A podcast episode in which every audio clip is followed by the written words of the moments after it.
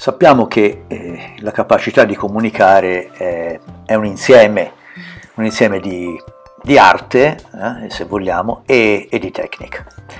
E di consigli eh, su come imparare l'arte e, e la tecnica eh, ce ne, sono, ce, ne sono, tanti, eh, ce ne sono tanti, li troviamo un po' dappertutto.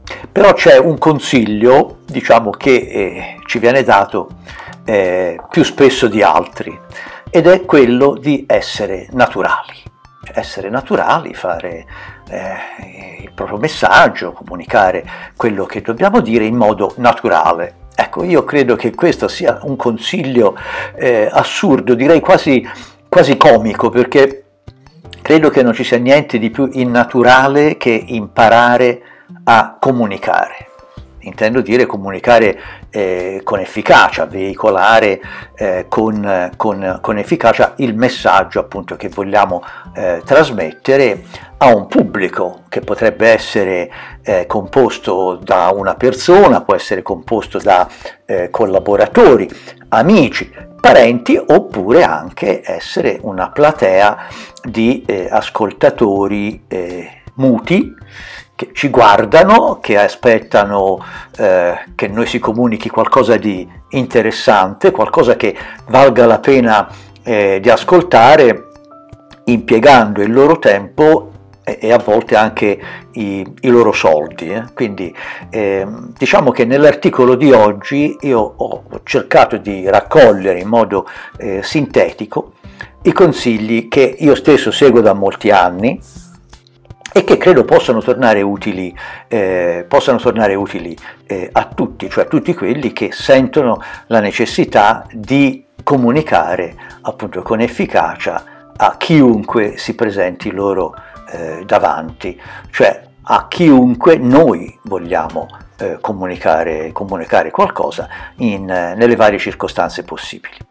Naturalmente mi riferisco soprattutto ad ambiti lavorativi, chiaramente, non quando noi parliamo a degli amici eh, sotto l'ombrellone alla, sulla spiaggia o, o, al bar, ovviamente. Mi riferisco a, con, a, diciamo, mi riferisco a contesti eh, lavorativi.